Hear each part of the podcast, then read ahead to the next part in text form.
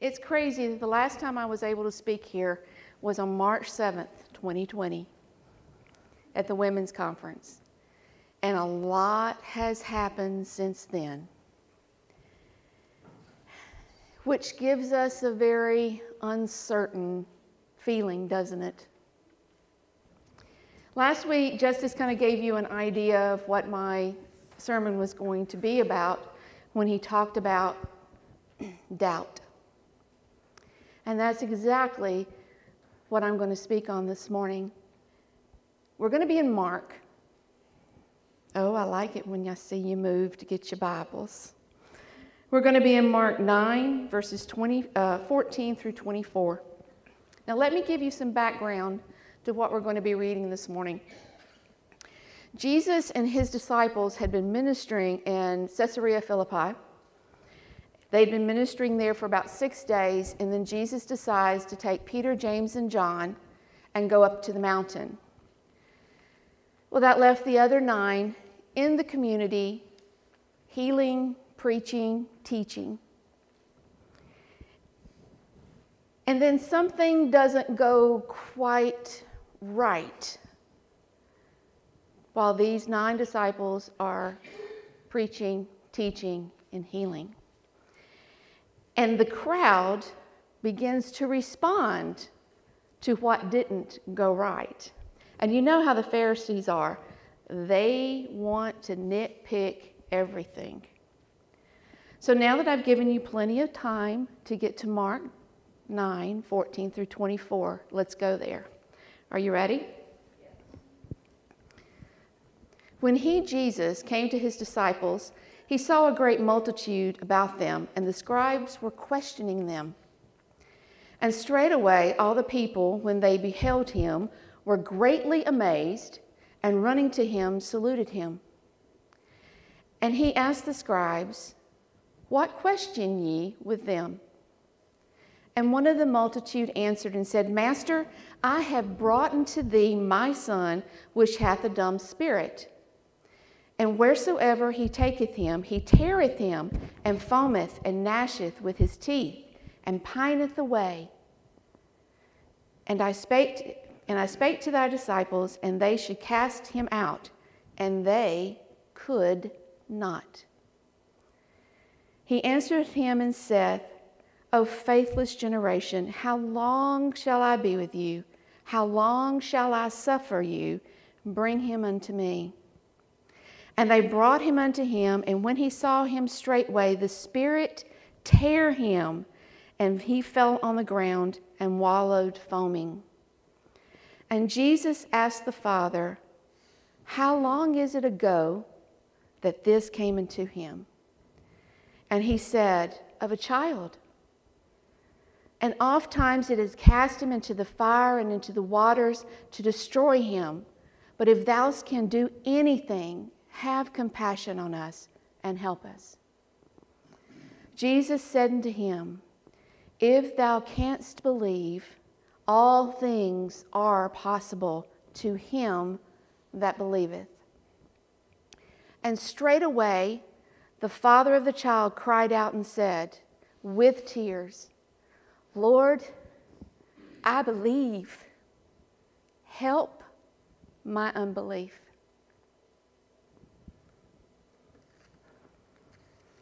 The last words of the Father Lord, I believe. Help my unbelief. It's kind of hard to imagine that he looked Jesus in the face and basically said, Lord, I believe, but I doubt you. That's exactly what he said. I doubt you. Help me to believe. Have you ever been there? See, we live in a world where doubting in the Christian faith has been looked upon as something shameful. That we, as professing Christians, should not question God. So when we have questions and we do doubt, we don't feel comfortable taking them to a fellow believer and say, listen, I, I really doubt this. And then we don't feel comfortable enough because we have lived under that we should not ask God questions. We should not ask God why. That we feel ashamed, so we don't ask God why either. So there we sit, caught in between I can't talk to my church family and I can't talk to God. So, what do I do with these questions of doubt? What happens to someone who cannot get rid of the questions of doubt is they start closing off into their own mind and in their own hearts and shutting off and packing their bags and walking away from the faith because they don't know what else to do. So, we're going to talk about what it means to doubt, who doubts, and what to do when you doubt. Does that sound all right? Okay. So, I want to do this a little bit differently.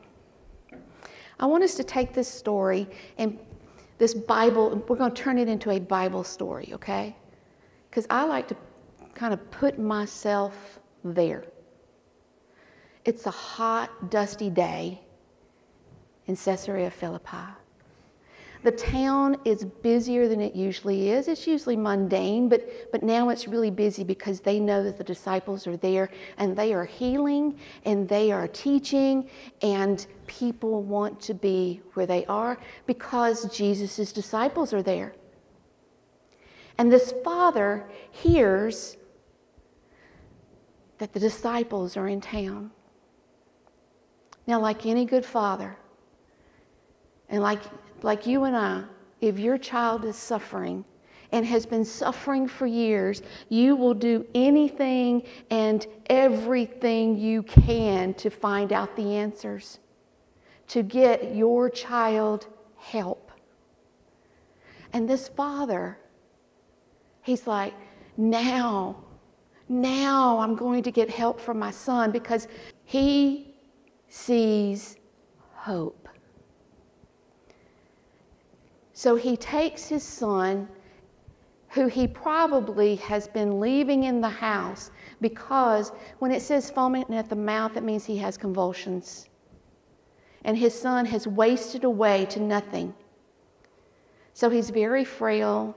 And usually back then, when there were family members that you did not want to see, out in public, you hid them away because the, the community believed that you had sinned somehow, and that's why your child was the way it is. So it, there was a stigma to that. So the fact that he braved going out in the, chi- in, the, in the crowd with his child, but he was a father that wanted to do anything and everything to find the answer for his child. So he has his child and he's making his way through the crowd and he reaches the disciples. Can you feel the Father's anticipation? Because he knows, he just feels it that this time we're going to get an answer. And the disciples step up and they put their hands on him and they speak and they pray and nothing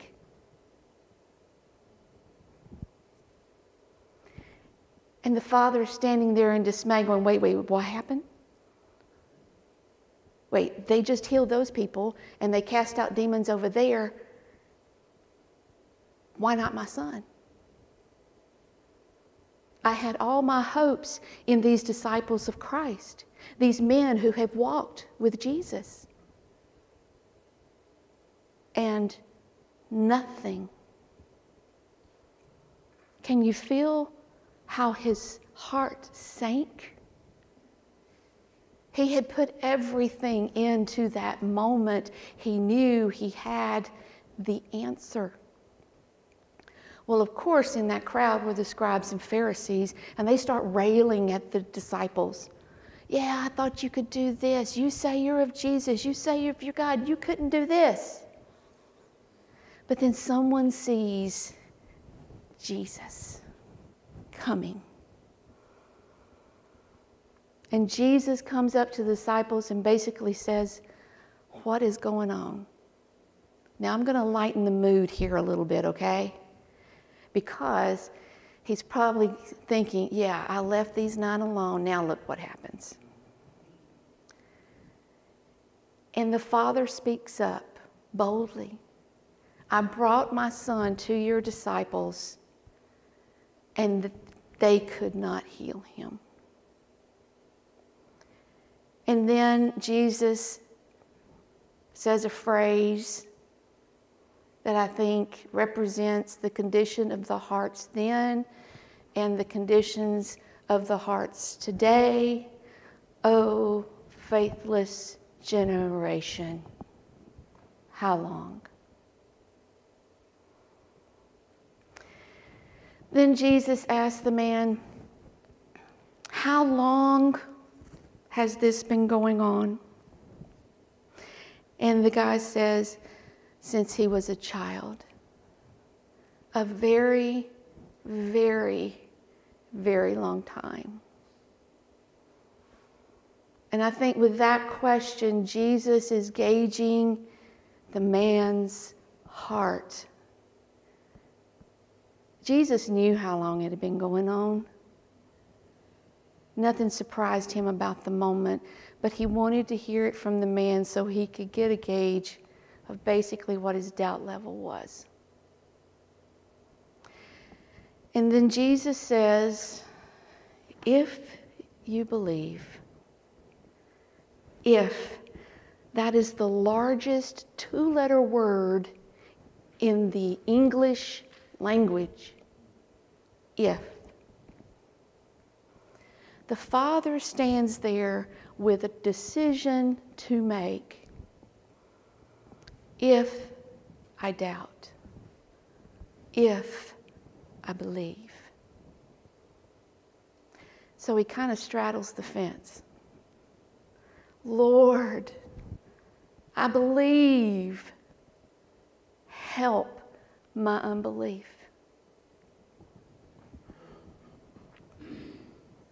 So let me ask you what might lead us into doubt? Looking at that story of the father who has seen his child go through all of this for all these years, what's the major thing that causes people to doubt? It's suffering. When we see our family members, our loved ones suffer, when we see our dear friends suffer, when we see the world suffer, we start asking the questions why? Why isn't God hearing our prayers?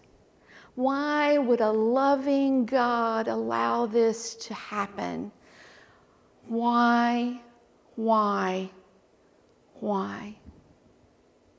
See, in those questions, the ultimate question that we're asking is God, are you who you say you are? Because I'm not seeing what I think I should see. If you were so loving, and if you were so kind, and if you were so forgiving, why? So, suffering causes us to doubt, especially in these days that we're living in now. So, the, one, the first thing that we need to do when we doubt is to be brave enough to ask the questions. You know, God's not going to be surprised by your questions. You know, He's been around and He knows a thing or two. It's okay to ask the questions. Be brave enough to ask the questions. Don't allow your solitude and your questions to drag you down in like this vortex into the abyss where you walk away from the faith.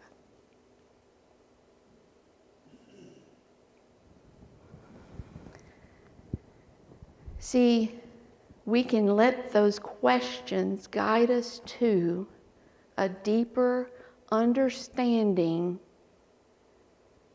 and a stronger faith if we allow them to. If we allow them to.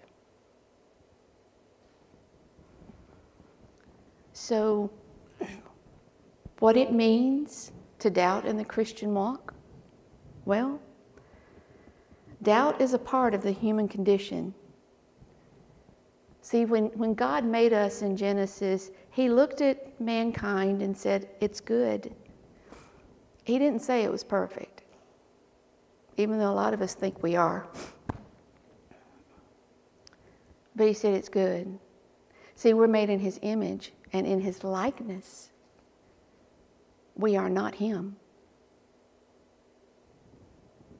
So we have that choice to allow doubt to send us on the path of spiritual growth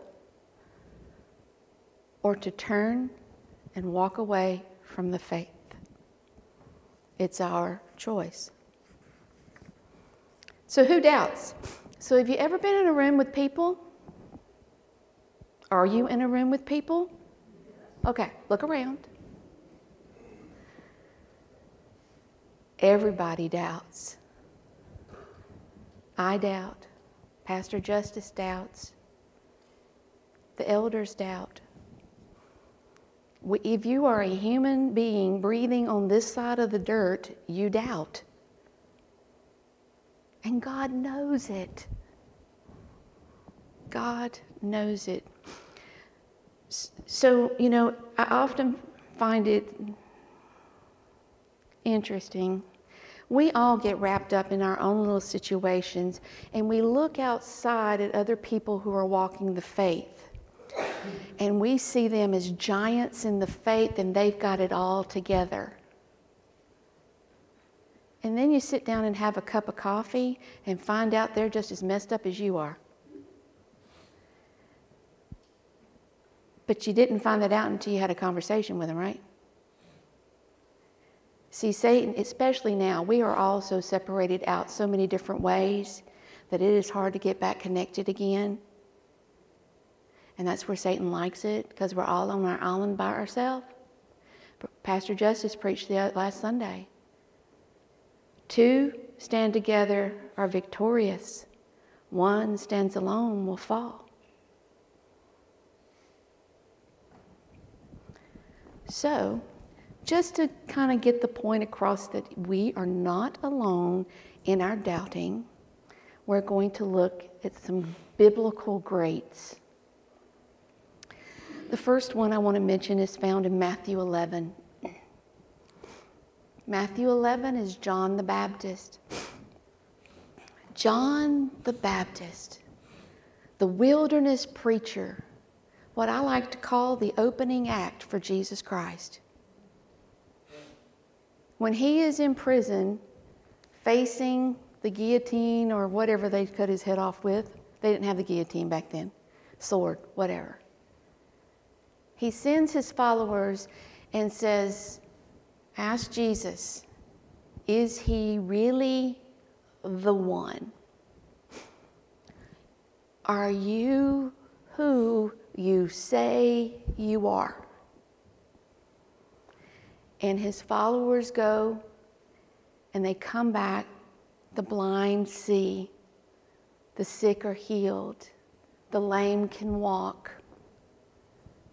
To give reassurance to John that Jesus is who he says he is. So Jesus gave reassurance to John the Baptist. In 1 Kings 19,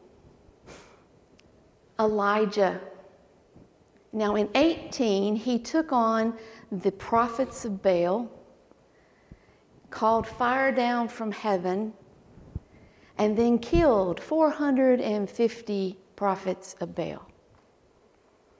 And then Jezebel speaks and says, May you be dead, or me be dead, basically. I want his head. And he gets scared and runs away. He just killed 450 men. And a woman speaks, and it scares him to death. And he runs. It, I, it baffles me. He believed God to bring fire from heaven,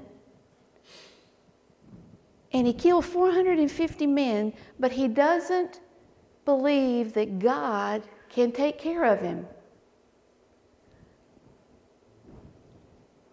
Wrap your brain around that one. But you know what God does? God finds him in the desert and he compassionately takes care of him and strengthens him. He never scolds him. He thumps him and says, Hey, wake up and eat. Wake up and drink. And he does that several times. He compassionately cares for and strengthens Elijah the doubter. So he's reassured John the Baptist, the doubter, and he strengthens and compassionately cares for Elijah the doubter. And then one of my favorites in Judges chapter 6 we find Gideon.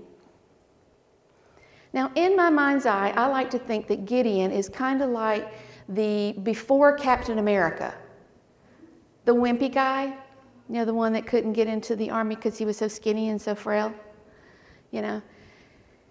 So basically, God's going to turn Gideon into Captain Israelite, okay? Because Gideon was the least of the least, and he was actually from the clan of the least of the least.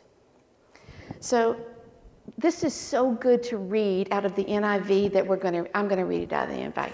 I got it typed here. I'm going to read this version. This is the NIV version, and it, it is just so funny.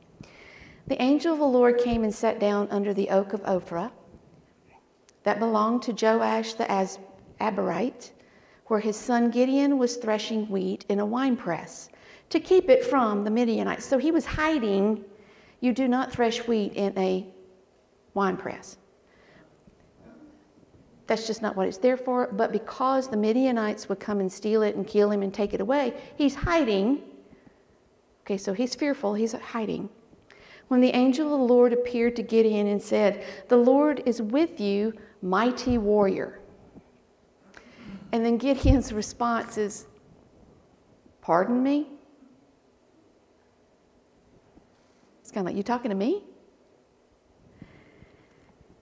But the Lord is with us. Why has all this happened? You asked that question lately? If the Lord is with us, why has all of this happened? Where is He?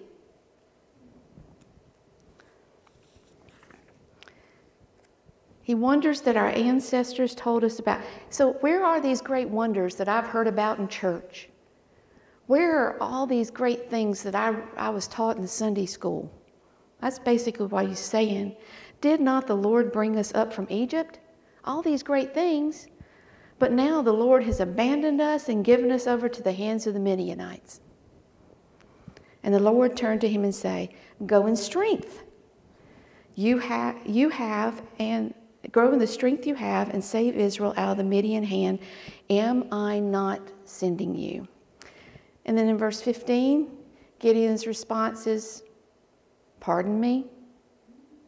Excuse me? But how can I save Israel? My clan is the weakest in Manasseh, and I am the least in my family.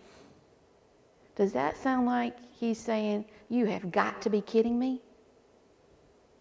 And the Lord answered, I will be with you and will strike down all the Midianites, leaving none alive.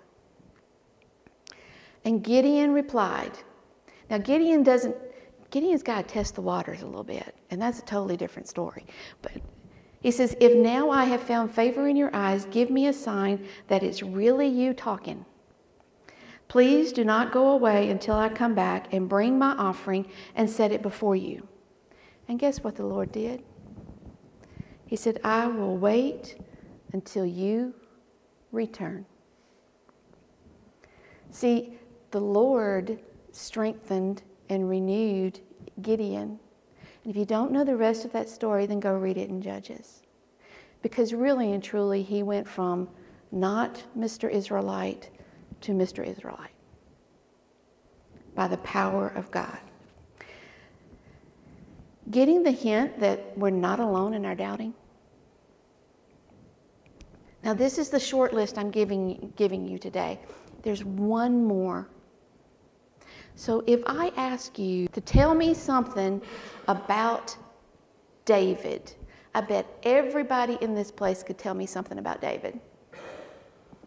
Probably the first thing would probably be he killed the Goliath, right?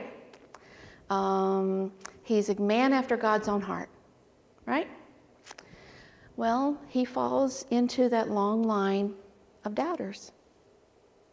See, we can read in the book of Psalms, that's full of David's pain and questioning when we read in Psalms.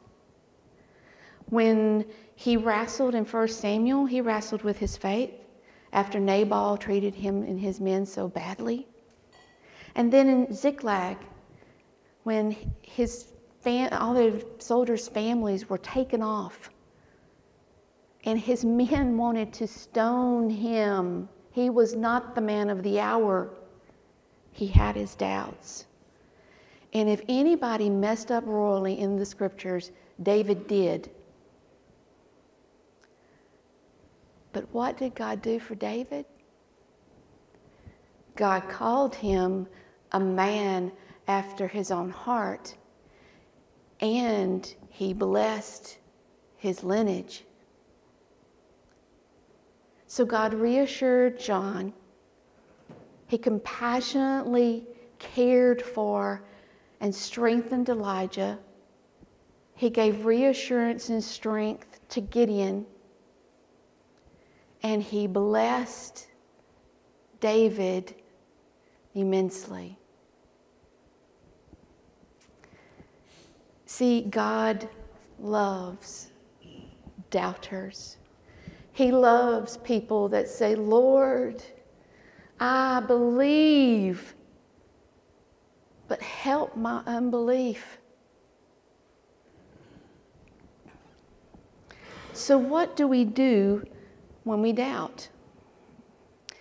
I've already mentioned it once. The first thing that we have to do is be brave enough to ask the questions. And then stay in your Christian community.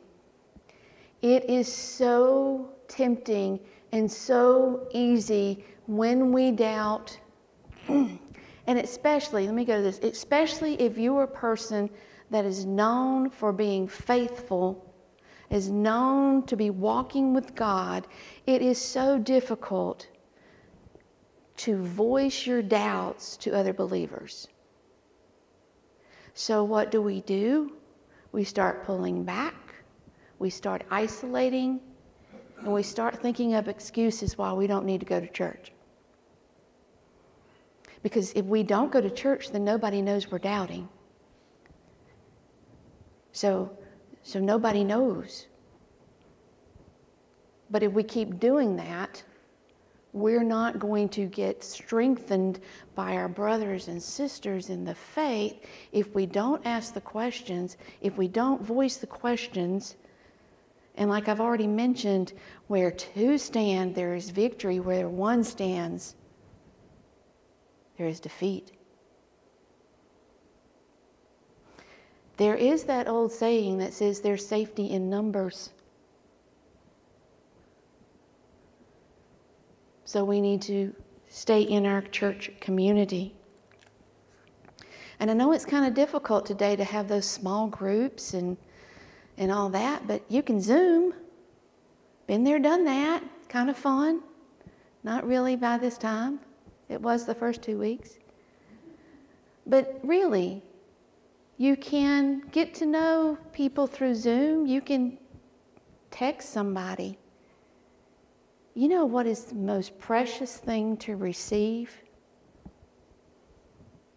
A text that says, I'm praying for you today.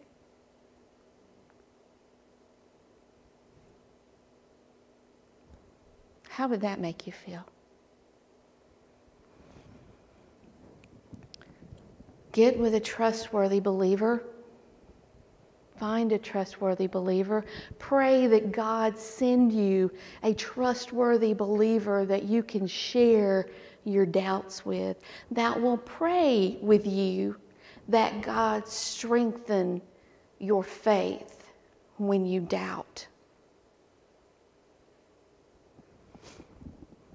It's okay to look for edifying resources.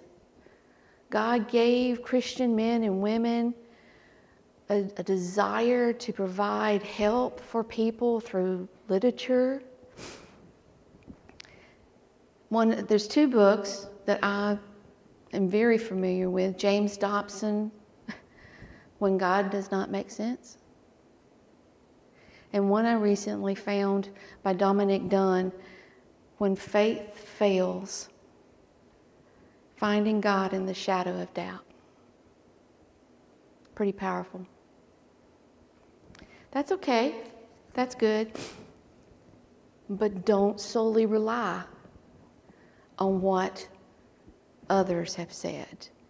Go to the Word. Get into the Word. Get away, cut the TV off, cut the cell phone off, get into the Word. I know a lot of times we read on our cell phones. I'm so ADD that I'll read and then, oh, Candy Crush. That's distraction. Get into the Word. See, part of our problem is that we are biblically illiterate. We don't know the power that the Bible has. We don't operate in that power. You know, Gandhi could not understand why Christianity was not stronger than what it was because he had read the Bible and knew that there was power in the Bible, he said, I know you're Christ, but I sure don't know Christians. That was Gandhi. When someone outside, of, the, outside of the faith sees the power in the faith and we're not walking in it, that should hurt. So, when we doubt, be brave enough to ask the questions. Stay connected with your Christian community. Find God filled, kingdom edifying resources.